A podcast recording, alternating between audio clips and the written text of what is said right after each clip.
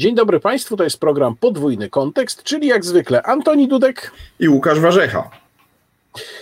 No i e, mamy całą pulę ciekawych rzeczy do mm, omówienia, ale chciałbym, żebyśmy zaczęli jak zwykle, no bo tak nam się zdarza na ogół od spraw, no powiedzmy, zagranicznych, nie krajowych. I z tego co wiem, Antoni, to planujesz złożyć jakąś samokrytykę. To się bardzo chwali, bo na ogół komentatorzy się upierają, że mieli rację, że nie mają się do czego przyznawać, jeżeli chodzi o błędy. O co chodzi? No tak, no muszę rzeczywiście powiedzieć samokrytycznie, że nie tak dawno, bo chyba w pierwszym styczniowym programie pochwaliłem Unię Europejską za zorganizowanie akcji szczepień, prawda? No rzeczywiście wyglądało to na początku obiecująco. Po miesiącu już wiemy, że niestety, ale Unia e, nie dała sobie rady także i z tym, no, że nie aż tak, żeby w ogóle tych szczepionek nie było, no bo przecież one są, tylko że no, poległa e, na polu negocjacji z tymi głównymi Y, y, jeśli chodzi o producentów, okazało się, że znalazła się jednak no, nie na początku kolejki, jak wszyscy zakładaliśmy, tylko gdzieś tam w środku tej kolejki. I ustaliłem nawet chyba, dlaczego tak się stało. Otóż doczytałem się w y, raporcie jednego z angielskich takich instytutów, który to monitoruje, wedle którego szacunków mniej więcej Stany Zjednoczone i Wielka Brytania wydały w formie dotacji dla tych wszystkich firm, które właśnie produkują te szczepionki, mniej więcej 7 razy więcej środków niż Unia Europejska. I tu tkwi, jak myślę, ta tajemnica tych problemów, które dzisiaj ma Unia Europejska w dostawach szczepionki, a których w znacznie mniejszym stopniu mają Amerykanie i Brytyjczycy. Oni po prostu za to więcej wydali, więcej zapłacili. Unia, jak zawsze, e, uwierzyła w słowa, a nie w czyny. No i finał jest taki, jak widzimy. Tu kończę moją samokrytykę. E, ciągle wierzę w projekt Unii Europejskiej, czym się pewnie narażę wielu naszym, e, naszym widzom. No ale mimo, że kula kulawo, to do przodu. Ja, muszę powiedzieć, że napisałem niedawno w tygodniku do rzeczy w ramach naszej debaty redakcyjnej tekst o tym, że Unia Europejska wciąż na tak, chociaż jest coraz więcej zastrzeżeń, coraz więcej wątpliwości i no, coraz mniej wydaje się ten bilans korzyści oczywisty. Takie jest przynajmniej moje zdanie. Natomiast y, dobrze, że wprowadziłeś ten temat y, korzyści firm farmaceutycznych z, ze szczepionek tego, ile kto zapłacił, bo mam wrażenie, że w ogóle w tej retoryce, zwłaszcza tej, którą rząd w Polsce stosuje, bardzo łatwo jest zapomnieć o tym, że tutaj przecież mówimy o realnych interesach i o dużych pieniądzach.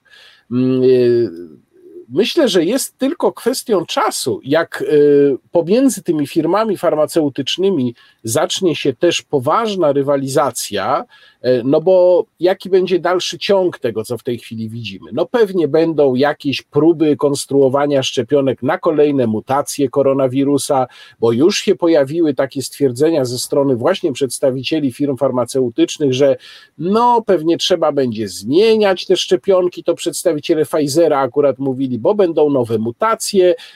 To z kolei stawia pytanie, jak długo mamy się szczepić, Y, w którym momencie będziemy mogli stwierdzić, że ten wirus no, spowszedniał i w zasadzie te szczepienia mogą być tam sprowadzone do jakiejś marginalnej roli, ale wtedy firmy farmaceutyczne przestaną na tym przecież zarabiać, no bo głównie zarabiają na tych wielkich zamówieniach rządowych. I y, być może jest tylko kwestią czasu, jak w wyniku tej rywalizacji zacznie się czarny PR. Czarny PR polegający na przykład na nagłaśnianiu przez konkurencję tego, ile osób miało niepożądane odczyny poszczepienne po szczepieniach, a ile na przykład zmarło po szczepieniach. Ja tylko zwracam uwagę, że takie wiadomości już się pojawiały, aczkolwiek nie mówię tutaj o wiadomościach e, nieprawdziwych czy sfałszowanych. Mówię o tym, co oficjalnie podawały organy rządowe, na przykład w Norwegii, gdzie ja o tym mówiłem w jednym ze swoich wideoblogów, gdzie okazało się, że zmarło po podaniu szczepionki, e, jeżeli dobrze pamiętam, już e, ponad chyba 20 starszych osób. Przy czym oczywiście, jak mówimy po podaniu szczepionki, to nie znaczy, że z powodu szczepionki, ale te osoby zmarły rzeczywiście po zaszczepieniu. Więc y, być może wkroczymy niedługo w nową fazę konkurencji pomiędzy tymi firmami i no, zacznie się robić też nieprzyjemnie, zwłaszcza biorąc pod uwagę, że cały czas są w grze takie pomysły, jak na przykład paszporty covidowe, nawiasem mówiąc, co ciekawe, krytykowane przez, bo to Dania z kolei zamierza najszybciej wprowadzić, krytykowane przez komisarza Unii Europejskiej. Jednego z komisarzy, który mówi, że no ale zaraz nie można ludzi dyskryminować w Unii Europejskiej, również na tle właśnie tego, czy się zaszczepili, czy nie. Znaczy, moim zdaniem, oczywiście. Y, tak naprawdę im dalej w las, tym więcej drzew, czyli inaczej mówiąc, te, to, to, co jest dopiero procesu, czyli upowszechnianie tych szczepionek zrodzi ogromną ilość różnego rodzaju problemów, tych, o których ty powiedziałeś, no, z których moim zdaniem najważniejsze jest to, czy y, szczepionka będzie y, skuteczna, właściwie jak długo będzie skuteczna y, i czy rzeczywiście nie jest tak, że idziemy w kierunku rzeczywistości, w której będziemy się musieli szczepić co roku, to znaczy ci, którzy będą chcieli się szczepić, choć na pewnym etapie podejrzewam, że ten pomysł z paszportami się będzie nasilał i tutaj może być pewna presja zależy od tego, jaki odsetek populacji się zdecyduje zaszczepić w tym roku, bo ten rok jest takim rokiem testowym. Natomiast chciałem jeszcze o jednym wątku wspomnieć, e, a propos, tu będzie troszkę po stronie Unii, e, a mianowicie e, ocenie tych szczepionek, no bo Izrael, który dzisiaj jest absolutnym, niekwestionowanym liderem światowym, jeśli chodzi o szczepienie, z tego co się doczytałem, płacił Pfizerowi mniej więcej 30 dolarów za szczepionkę, tymczasem Unia Europejska płaci 15 dolarów. Podejrzewam, że gdyby było odwrotnie, odwrotnie, to mielibyśmy gigantyczny skandal i awanturę. To znaczy, oczywiście Unia byłaby oskarżana o to, że strasznie o tym też warto pamiętać, że to jest kwestia także i ceny, którą wynegocjowano, i ona też wpływa na zachowania tych koncernów, do które co oczywiste chcą zarobić jak najwięcej. I tutaj wydaje mi się, że to, co jest najważniejsze, to pilnowanie, i jeśli Unia w ogóle jeszcze może coś w tej sprawie zrobić, poza takimi prośbami oczywiście, bo te kontrakty takie, jakie podpisała, to podpisała, one są mizerne z tego, co się zdążyłem zorientować, jeśli chodzi o, o, o powiedziałbym, odpowiedzialność tych firm za terminowość dostaw, ale to, czego powinna pilnować także w kontekście tego, o czym czym ty mówiłeś w tej chwili, to jest, żeby nie doszło tam do zmowy kartelowej. Bo jeżeli tych producentów jest w tej chwili, no tych trzech, których produkty dopuszczono i tam trzech kolejnych gdzieś w tle, to to jest sześć firm, te sześć firm się może po cichu dogadać i zrobić no, przykre kuku, w cudzysłowie, i Unii Europejskiej i wielu innym odbiorcom. I teraz trzeba po prostu, i to jest zadanie oczywiście dla służb specjalnych, więc może mniej dla Unii, co dla służb specjalnych państw członkowskich Unii, żeby się tym firmom po prostu dość dokładnie przyglądać, co się tam dzieje na ich zapleczu. Bo wydaje mi się, że, że tutaj rzeczywiście różne dziwne rzeczy mogą, mogą się dziać. No a póki co, póki co myślę, że pora, żebyśmy porozmawiali o Polsce e, i o tym, co się właśnie dzieje w Polsce, o luzowaniu przez rząd e, obostrzeń, bo ja mam wrażenie, że to idzie w dobrym kierunku. Pewnie wiele osób na czele z gastronomii, e, ludźmi z gastronomii jest rozczarowanych, że to nie poszło szybciej, ale ja powiem tak, mnie cieszy kierunek, no bo kierunek jest dobry. To, że za chwilę zaczną działać no, stoki narciarskie, baseny, y, kina, teatry, no to po, powoduje dla, we mnie pewien optymizm. Oczywiście on jest umiarkowany, bo też nie wiem, jak długo to potrwa, ale nie kryję, że, że to dobrze się dzieje, że rząd się nie boi y, ryzyka, bo to jest związane z pewnym ryzykiem, y, tylko je podejmuje. No to ja tutaj e, przedstawię e, jednak odmienną analizę tego, dlaczego doszło do takiej zmiany, do jakiej doszło w piątek na początek, wskazując tylko, że to jest bardzo ciekawe, że pojawił się na tej konferencji pierwszy raz od dawna Mateusz Morawiecki. Mateusz Morawiecki, który się nie pojawiał na konferencjach dotyczących restrykcji covidowych już od dobrych paru tygodni, no bo wszystkie te konferencje niosły negatywny przekaz ze sobą. Jak jedna konferencja jest z przekazem przekazem pozytywnym, to Mateusz Morawiecki się natychmiast pojawił. No to jest taka naprawdę grubymi nićmi szyta gra PR-owa, więc y, wskazuje na nią nie tylko dlatego, żeby, żeby pokazać, jak tutaj pan premier próbuje dbać o swój wizerunek, ale y, też dlatego, że ona jest taka dosyć, no przepraszam, prymitywna jednak, że to jest jakaś taka próba ratowania się przed, przed byciem obciążonym tymi negatywnymi emocjami. Ale teraz y, do rzeczy, bo moim zdaniem jednak bardzo istotne jest, dlaczego rząd zrobił to, co zrobił. Ja uważam, że nie zrobił tego dlatego, że nagle tam po długich debatach doszedł do wniosku, że można to bezpiecznie zrobić i tak dalej, bo przesłanki, że można to zrobić bezpiecznie, były tak naprawdę już od dosyć dawna, jak nie od samego początku, jeżeli nie, nie w ogóle jeszcze od późnej jesieni zeszłego roku. E, były alternatywne badania wobec tego jednego, jedynego badania z Nature, na które się cały czas rząd powoływał. Ja zresztą to pokazywałem wielokrotnie w swoim wideoblogu. E, były, pojawiły się kolejne badania, już nawet lekarze tak zaangażowani po stronie restrykcji, jak taki na przykład jest dr Bartosz Fijałek, który już też zaczął popierać otwarcie hoteli w pewnym momencie. Członkowie Rady Medycznej przy premierze zaczęli mówić, że no, bezzasadne jest trzymanie tego wszystkiego w zamknięciu, więc przesłanki faktyczne były, ale rząd się uparł, że nie. I teraz dlaczego zmienił zdanie? Otóż moim zdaniem to jest taktyczny odwrót dokonany w ostatniej chwili przed kompletną kompromitacją. Bo po pierwsze, skala y, otwierania się biznesów y, wbrew rozporządzeniom rządowym była znacznie większa oczywiście niż twierdziła na przykład pani wiceminister Semeniu, która cały czas tam mówiła, to są pojedyncze przypadki. W każdej swojej wypowiedzi tak mówiła. No nie, to nie były pojedyncze przypadki, to już szło w tysiące, naprawdę. Jak podliczyć wszystkie branże, z których się wywodziły te otwierające się biznesy, to grube tysiące, czyli pensjonaty, restauracje, fitnessy, e, hotele i tak dalej, i tak dalej. Y, I rząd tra zaczął tracić nad tym kontrolę. Tam, gdzie próbował ją y, odzyskać, tutaj przytoczę tylko dwa najgłośniejsze przykłady takich wyjątkowo brutalnych interwencji policyjnych. Y, to był Rybnik i Wrocław. No to spotykał się z już nawet nie jakimś tam, jakąś tam próbą powstrzymania, spotykał się z otwartą wrogością y, obywateli, którzy tam przychodzili, zaczynali skandować pod adresem policji ZOMO, ZOMO, no dochodziło do jakichś starć, przepychanek. To jest wizerunkowo y, bardzo trudne do utrzymania. Mm, przedsiębiorcy wzięli sobie prawników. To już nie było tak, że oni byli bezsilni wobec kontroli na przykład sanepidu. Jak się tam dokładnie poszukało, to można było znaleźć filmy, na których y, widać było, że to ci urzędnicy z sanepidu nagle są bezradni. Sądy masowo odrzucały mandaty i kary administracyjne, również już te nakładane y, później, czyli w tej drugiej fazie epidemii, nie tylko te z pierwszej. Wszystko to razem stworzyło sytuację, w której moim zdaniem władza miała alternatywę. Albo to się wszystko wymknie spod kontroli i oni się okażą po prostu bezsilni, to znaczy pokażą, że nie panują już nad niczym, albo y, odblokują dużą część tego i w ten sposób no, zrobią to, co i tak się dokonuje, ale będą udawali, że to jest za ich pozwoleniem, a przy okazji jeszcze podzielą przedsiębiorców, no bo jakaś część już może działać, a część nie może, więc ta grupa bardzo mocno niezadowolonych się zmniejszyła. I moim zdaniem to była prawdziwa y, motywacja. No oczywiście zobaczymy, w którą stronę to pójdzie dalej i czy to nie jest taka gra na osłabienie tego buntu przez moment, a za chwilę znów przykręcamy śrubę.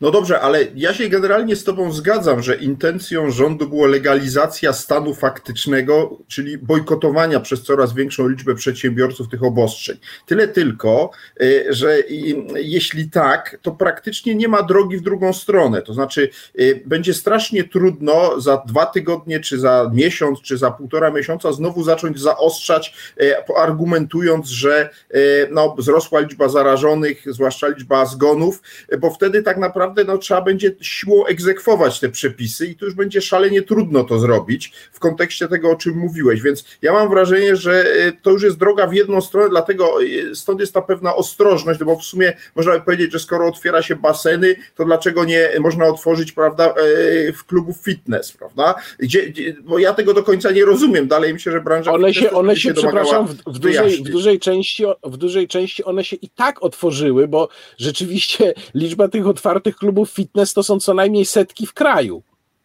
No więc właśnie, więc dlatego ja mam wrażenie, że będziemy y, żyli jednak w sytuacji takiej, że rząd będzie stopniowo ogłaszał y, luzowanie kolejnych obostrzeń, które i tak już de facto zostały poluzowane i wydaje mi się mało prawdopodobne, żebyśmy przynajmniej w dającej się przewidzieć przyszłości przeżyli kolejny taki lockdown, czyli kolejne zmrożenie bardzo silne.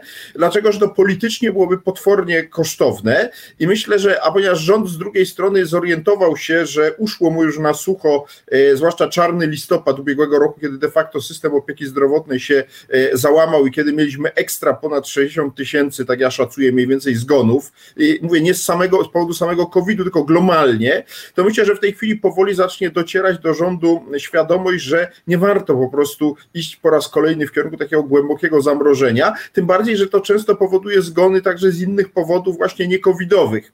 I że mówiąc krótko, trzeba po prostu zacząć funkcjonować w realiach yy, no ciągle jednak obecnej pandemii yy, i iść w kierunku, no właśnie takich, mówię, selektywnych ograniczeń, czyli no na przykład rzeczywiście, no nie wyobrażam sobie zrobienia e, w ciągu najbliższych paru miesięcy meczu piłkarskiego z widownią e, wielotysięczną, prawda? I tu, tu pewnie tego typu ograniczenia będą dalej e, rygorystycznie stosowane, natomiast te wszystkie sprawy typu gastronomia będzie moim zdaniem stopniowo przymykane będą na to oczy, no ale czas pokaże. Na pewno, na pewno mam wrażenie, że idziemy w dobrym kierunku, ja przynajmniej jestem optymistyczny optymistą. Uważam, że e, jeśli zwłaszcza wiosna będzie możliwie szybko i ciepła, e, to, to tutaj e, jest szansa, że a proces szczepień będzie przyspieszał, to jest szansa, że no, mówiąc krótko, latem może nie pozbędziemy się zupełnie pandemii, ale możemy wrócić do relatywnie normalnego funkcjonowania. No i teraz y, można by zadać jeszcze pytanie, które już ja wiem, że myśmy już o tym rozmawiali parę razy i na pewno jeszcze będzie taki moment, kiedy jakby w sposób ostateczny je zadamy, ale ja je sobie zadaję już teraz. To znaczy, jaki będzie polityczny koszt w sumie tego, co się wydarzyło w zeszłym roku, tego, co się jeszcze może wokół pandemii wydarzyć w tym, dla tej władzy. Ja stawiałem tezę, i chyba się będę jej nadal trzymał jednak, mimo wszystko, że ten koszt jest spory i że on przede wszystkim będzie trwały. No bo to jest pytanie o trwałość. Wiadomo, że e, są różne tąpnięcia poparcia dla tej władzy, dla każdej władzy. Mm, no natomiast kluczowy jest moment, te parę miesięcy przed wyborami, kiedy często udaje się to poparcie nadrobić. Natomiast ja stawiałem taką tezę, jak mówię, będę się jej trzymał, że tutaj skutki dla dużej liczby osób, skutki tego, jaką politykę rząd y, powziął wobec epidemii, są na tyle trwałe, że ludzie będą je wciąż w 2023 roku odczuwali. O ile oczywiście wtedy będą wybory, za chwilę jak porozmawiamy o tym, co się dzieje w koalicji i w partiach koalicyjnych, no to być może dojdziemy do wniosku, że wybory mogą być szybciej. W każdym razie, moim zdaniem, ten koszt będzie trwały.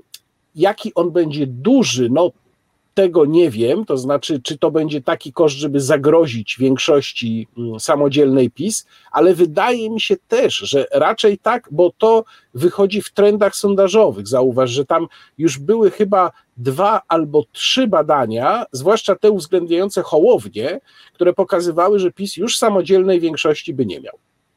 Nie, znaczy oczywiste jest, że gdyby wybory były w tym roku, to prawdopodobieństwo, że tak zwana Zjednoczona Prawica miałaby samodzielną większość, tak jak ma w tej chwili w Sejmie, jest niewielkie. Tu zgoda. Natomiast moim zdaniem, kiedy skończy się pandemia, a ja szacuję, że jest, y, jako optymista uważam, że na przełomie tego i przyszłego roku to będzie ten moment, kiedy będzie można ogłosić, że y, generalnie mamy to już za sobą, choć mówię na 100% nie jestem przekonany, ale tak mi się wydaje, rozpocznie się walka dwóch narracji. Ja już chyba też o tym wspominałem. Jedna to będzie narracja, której no, autorem niewątpliwie jest główny, będzie Jacek Kurski i jego alianci medialni, y, którzy będą starali się wmówić Polakom, że oto rząd PiSu odniósł największe zwycięstwo po II wojnie światowej pokonał pandemię i wszystko zrobił perfekcyjnie i w ogóle na kolana inne kraje i ich rządy, które były nieudolne, a myśmy sobie fantastycznie e, poradzili. No i druga narracja, narracja opozycji dokładnie odwrotna, prawda, że to jest jedna wielka katastrofa.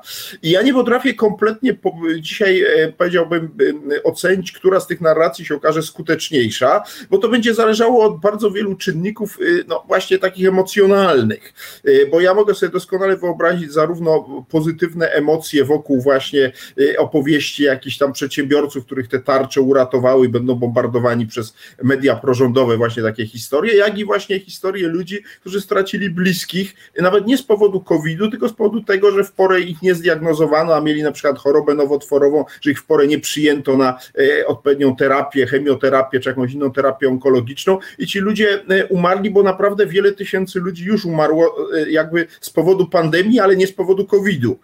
I, i to jest rzeczywiście rzeczywiście potężny problem, związany no po prostu z tym, że polska służba zdrowia była niewydolna już przed pandemią, a i niewydolność została dramatycznie pogłębiona właśnie przez, przez pandemię. I te dwie narracje się będą ścierały, natomiast oczywiście to jest jakby trudne do ocenienia, jak to się rozłoży społecznie, bo będą pewnie i tacy, którzy będą, będzie bliższa ta narracja hurra optymistyczna, jak i ta skrajnie pesymistyczna. Natomiast których będzie więcej, których mniej, to czas pokaże. Natomiast no, myślę, ja bym... że tak? Ja bym, ja bym jeszcze tak, jeszcze bym zwrócił uwagę, jeżeli mówimy o trwałości tych skutków, to przecież ty słusznie oczywiście powiedziałeś, że pewnie najwięcej powodów do, y, do żalu czy pretensji do władzy będą mieli ci, którzy stracili bliskich, no ale to jednak jest y, zasięg czy powodów do tego, do tych pretensji będzie więcej, no bo to też będą przedsiębiorcy, którym padły interesy, ale to też będą na przykład podatnicy, którzy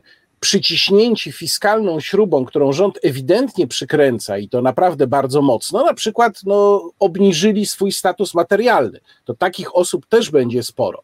No ale właśnie, skoro, skoro o tym mówimy, a to jest y, kwestia pewnie... Ale wyjdę ci słowo tego przyciskania przez nowymi podatkami, bo właśnie się doczytałem przed kilkoma dniami, że od 1 lipca ma wejść nowy podatek, tym razem którego głównym adresatem będą, e, będą wydawcy, znaczy media, właściciele mediów, mediów, będzie podatek od reklam. I to jest moim zdaniem, warto to odnotować, bardzo istotny krok w kierunku e, tak zwanej repolonizacji, albo jak ja raczej wolę mówić, nacjonalizacji mediów w Polsce, ponieważ wiadomo, że e, media są tą dziedziną gospodarki, która też bardzo mocno ucierpiała na, na, na pandemii, zwłaszcza te media tradycyjne, czyli media papierowe, e, a więc gazety, ich wydawcy. I teraz przywalenie im podatku w oczywisty sposób ma ich zachęcić do wyprzedawania się, no już wiemy, kto będzie kupował. Prezes Obajtek tutaj przetarł szlak, kupując Polska Presę z rąk niemieckiego e, strasznego kapitału. E, I e, podejrzewam, że za chwilę i zarówno z rąk polskich, jak i niepolskich kolejne spółki Skarbu Państwa, które odkryją w sobie, że tak powiem, chęć zajmowania się mediami, będą szły tym tropem wytyczonym przez Orlen i będą kupowały kolejne media. Oczywiście oficjalnie po to, żeby mieć bliższy dostęp do klientów, prawda? Tak to prezes Obajtek uporczywie wmawia że oczywiście transakcja zakupu Polska Presa absolutnie nie ma żadnego kontekstu politycznego. Chodzi wyłącznie o dotarcie o tych kilkunastu milionów użytkowników internetowych stron tych wszystkich gazetek lokalnych, które właśnie e, skupiała Polska Presa. No ale to już nie bajka dla naiwnych, ale warto to odnotować. Będzie postępował proces e, rzeczywiście koncentracji mediów w rękach spółek Skarbu Państwa, ja zapoczątkowany przez Orlen to ja ci powiem, Antoni, coś, czego pewnie nie wiesz, bo o, oczywiście o tym podatku reklamowym, który nawiasem mówiąc obłudnie jest nazywany przez pana premiera Morawieckiego podatkiem cyfrowym, on to tak przedstawia, że to jest no właściwie to, na co się Unia Europejska miała umówić, a to jest kompletnie co innego oczywiście, e, to, to o tym to wszyscy mówią, ale nie wiem, czy wiesz, że w poszukiwaniu pieniędzy państwo już sięga tak głęboko, że jest projekt, no na razie to jest projekt, ale obawiam się, że zostanie zrealizowany podatku od przekształcania samochodów dostawczych w kampery. Takie no, coś jest. No. I to są, jest, są polskie firmy, które się w tym specjalizują i mają bardzo dobre wyniki. To jest taka niszowa działalność, trochę jak budowa luksusowych jachtów. W tym Polska też jest bardzo dobra, mało kto być może o tym wie. I tutaj też jest sporo polskich firm, które takie przebudowy robią. No to teraz już mają zapłacić podatek, jeżeli się nie mylę, chyba 18%, czyli to jest naprawdę bardzo dużo od wartości y, takiej operacji. No więc jest szansa jeszcze, że, że branża kamperowa zostanie dobita y, tym podatkiem, natomiast y, myślę, że czas przyszedł, żebyśmy porozmawiali o koalicji, ale ja bym chciał, y, żeby pierwszym tematem nie było to, co się wydarzyło w porozumieniu nomen omen, to jest nawiasem mówiąc bardzo śmieszne, że w porozumieniu dochodzi Doszło do, do nieporozumienia. Porozumień. Natomiast y, najpierw bym się chciał przez chwilę jeszcze zająć tym, co robi Zbigniew Ziobro, bo to jest też bardzo interesujące Myśmy już mówili o tym, że ta ofensywa mająca ugłaskać e, stosunki pomiędzy Mateuszem Morawieckim a Zbigniewem Ziobrą spełzła na niczym. Ja też wskazywałem, że no to jest porażka Jarosława Kaczyńskiego, który przecież po to wszedł do rządu, żeby te stosunki były lepsze, żeby zapobiec tarciom. Tymczasem Tymczasem Zbigniew Ziobro nic sobie z tego nie robi i wydaje się, że każdy kolejny pretekst, jakiego Mateusz Morawiecki dostarcza, jest wykorzystywany w sposób kompletnie bezpardonowy do tego, żeby w premiera uderzać. Najnowszym takim pretekstem, zresztą moim zdaniem to nie jest pretekst y, tylko w tym sensie, że y, jest to pozór, bo to jest rzeczywisty powód do niepokoju. Jest y, strategia energetyczna, która no, w zasadzie wpisuje się stuprocentowo w strategię klimatyczno-energetyczną Unii Europejskiej. Oczywiście łączy się z e, szybkim zamykaniem, rugowaniem węgla z Polski, z kosztami dla polskich gospodarstw domowych. To Ziobro wy, wytyka premierowi, wytyka również to, i znów muszę powiedzieć, słusznie wytyka, że ta suma, którą Polska ma otrzymać na y, transformację energetyczną, jest dużo niższa od tego, ile będzie nas ta transformacja kosztowała. No więc to już jest naprawdę uderzanie, kolejny raz uderzanie bardzo mocno w premiera Morawieckiego. No i tu jest pytanie. Y, jak długo Ziobro będzie to robił? Moja odpowiedź jest tak długo, jak nie wysiuda Mateusza Morawieckiego ze stanowiska. No i w takim razie pytanie następne jest ile jeszcze Mateusz Morawiecki to wytrzyma, czy jak długo Jarosław Kaczyński będzie uważał, że warto go trzymać na tym stanowisku, czy ile warte są te zapewnienia, że o, ho, ho, będzie premierem na pewno do końca tej kadencji, a może i dłużej. No ale czy to nie jest tak? Sam się zastanawiam, że ważniejszy jest w tym momencie jednak koalicjant. Przypomnę, że Zjednoczona Prawica wisi na czterech głosach w tej chwili, że ważniejszy jest koalicjant niż premier.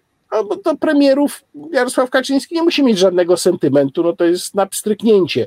A przecież wiemy, że są ludzie, którzy mają ambicje. Im bardziej pan prezes Obajtek mówi, że on nie chce zostać premierem, tym bardziej wydaje mi się, że on chce zostać premierem. Znaczy, że Daniel Obajtek chce zostać premierem, to ja jestem skłonny uwierzyć. Natomiast czy prezes Kaczyński będzie ryzykował wymianę premiera wobec tak ostentacyjnego zachowania Ziobry, śmiem wątpić, bo to byłoby jednak, to byłaby porażka, no właśnie nie tylko Morawieckiego, co oczywiste, bo przestałby być szefem rządu, ale to byłaby porażka przede wszystkim samego Jarosława Kaczyńskiego i wszyscy byśmy to widzieli. Widzieliby to także ludzie z otoczenia Kaczyńskiego i myślę, że Kaczyński z tego powodu jednak na to nie pójdzie.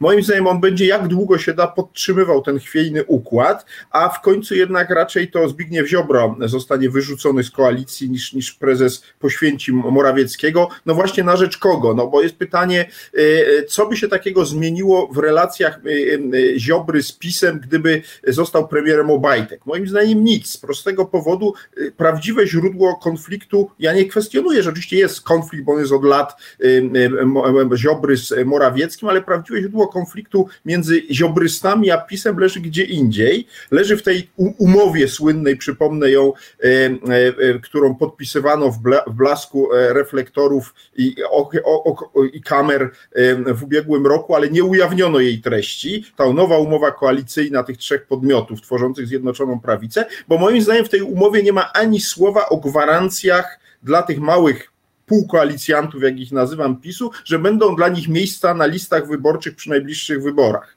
A tak naprawdę o to Ziobrze chodzi. Chodzi o gwarancję bezpieczeństwa, bo on sobie zdaje sprawę, że istnieje bardzo prawdopodobny scenariusz, ba może nawet już jest przekonany, że to jest scenariusz, który się na pewno zrealizuje, że będzie musiał sam walczyć o polityczne przetrwanie przy okazji najbliższych wyborów parlamentarnych, czy to one miałyby być w 2023 roku, czy wcześniej. A jeśli tak, to on musi robić wszystko, żeby zbudzić, zbudować jakąś odrębność wśród wyborców e, e, Solidarnej Polski w stosunku do PiSu.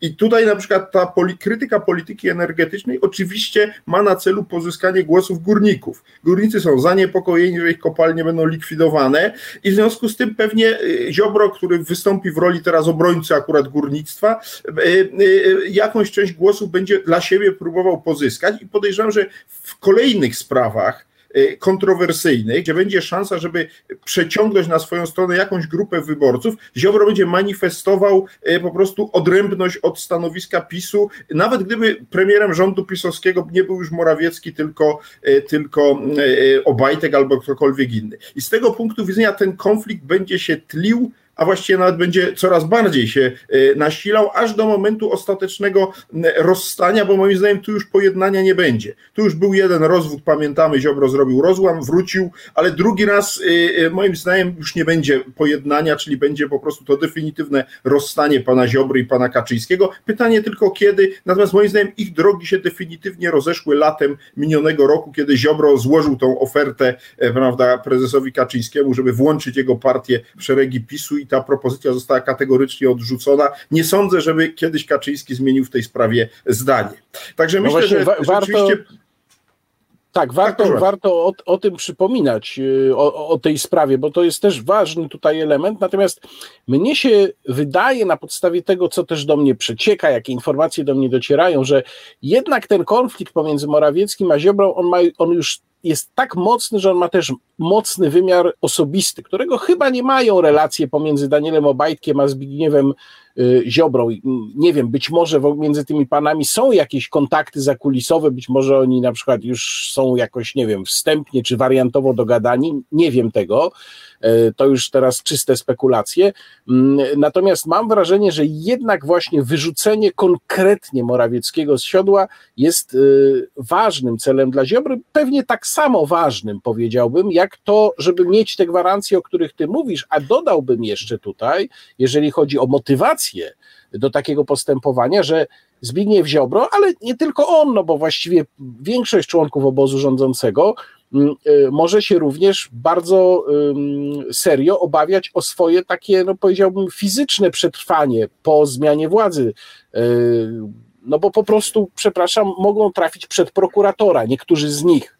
E, przynajmniej na zasadzie pewnej pokazówki. E, to prawda i w tym kontekście wydaje się, że musimy koniecznie powiedzieć o tym, co się dzieje w porozumieniu, a więc o nie, wielkim nieporozumieniu w porozumieniu Jarosława Gowina, bo moim zdaniem to jest ten czynnik, który być może sprawdzi, sprawi, że tak naprawdę wymiana premiera w ogóle będzie niemożliwa, e, oczywiście tak w ramach Zjednoczonej Prawicy, bo jeżeli ten konflikt będzie się rozwijał w kierunku, powiedziałbym, no, pewnej eskalacji, to za chwilę Gowin z pewną grupą grupą posłów może się znaleźć poza Zjednoczoną Prawicą i wtedy no, siłą rzeczy premiera Morawieckiego nie da się wymienić, bo, bo y, będzie po prostu stał na czele rządu mniejszościowego, a nie wierzę z kolei, żeby odejście Gowina ze Zjednoczonej Prawicy, co jak mówię, na razie ciągle jest tylko w sferze spekulacji, oznaczało, że powstanie jakaś alternatywna koalicja opozycyjna i nagle dojdzie w tej kadencji do zmiany rządu na czele właśnie z kimś tam, e, e, kto, komu dostarczyłby głosów Gowin. Jedno jest pewne, e, ten konflikt, który znowu narastał też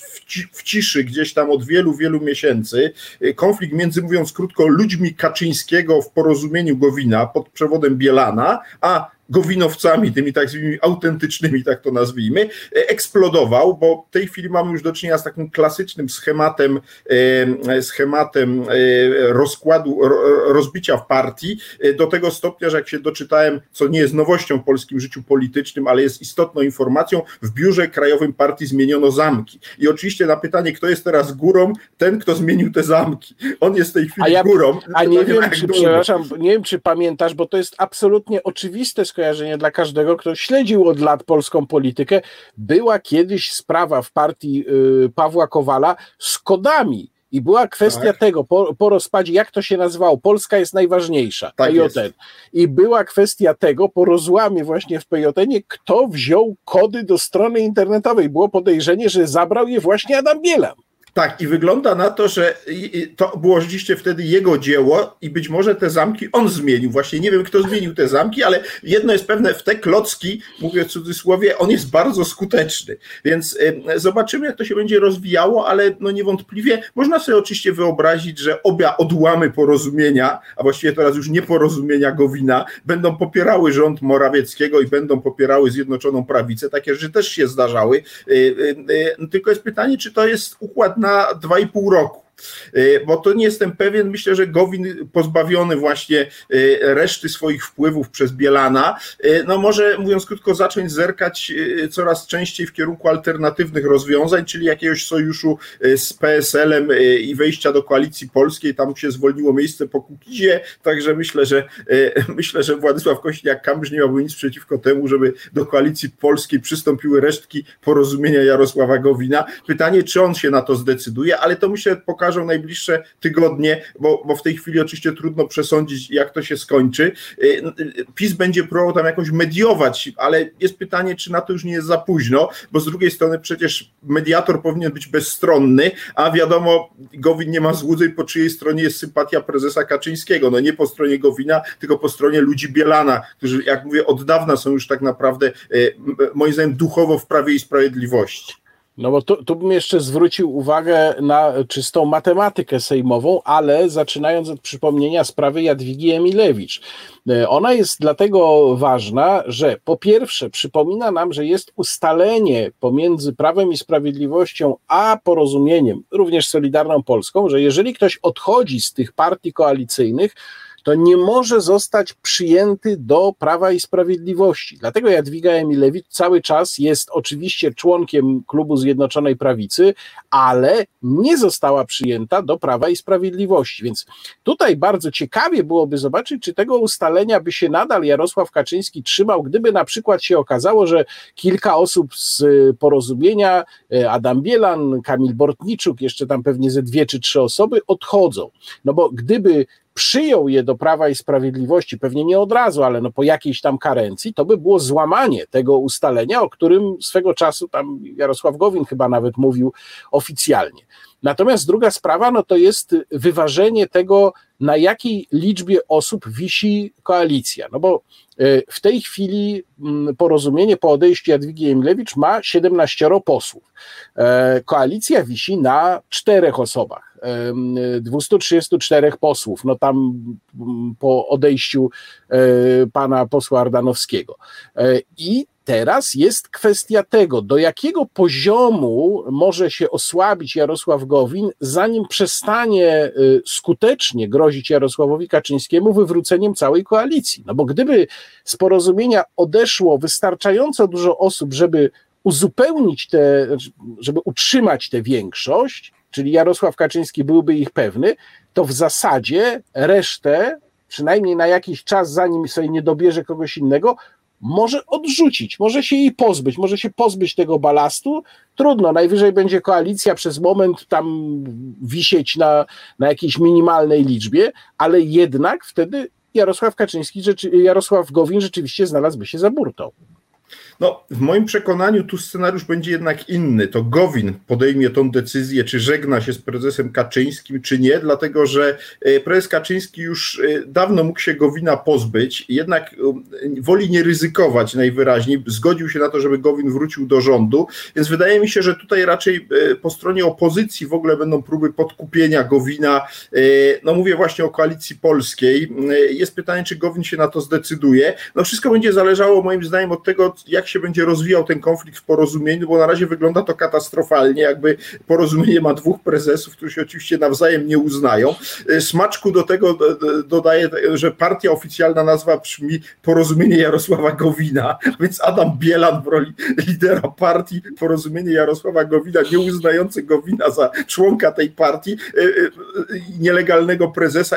Zresztą w ogóle, no, żeby była jasność, już kończąc, myślę, że to wszystko pokazuje, jakie standardy niestety rządzą w polskiej polityce. Jeżeli nagle w ramach tych rozgrywek ktoś odkrywa, że od dwóch lat prezes nie ma mandatu, bo przecież zwrócić uwagę, że tam w ramach e, e, tych ataków na Gowina podniesiono to, że jego mandat wygasł w kwietniu 2018 roku i właściwie tak naprawdę on jest od tego czasu nielegalnym prezesem, ale jakoś dziwnie przez tyle lat nikt tego nie podnosił, bo widocznie nie było potrzeby. No to pokazuje jednak niestety, ale no, i to już przykre, no, że polska polityka rządzi się wyjątkowo marnymi standardami i to jest jedna z przyczyn, no niestety tego nad tym boleję, że Polacy tak źle postrzegają świat polityki i zawodowych polityków.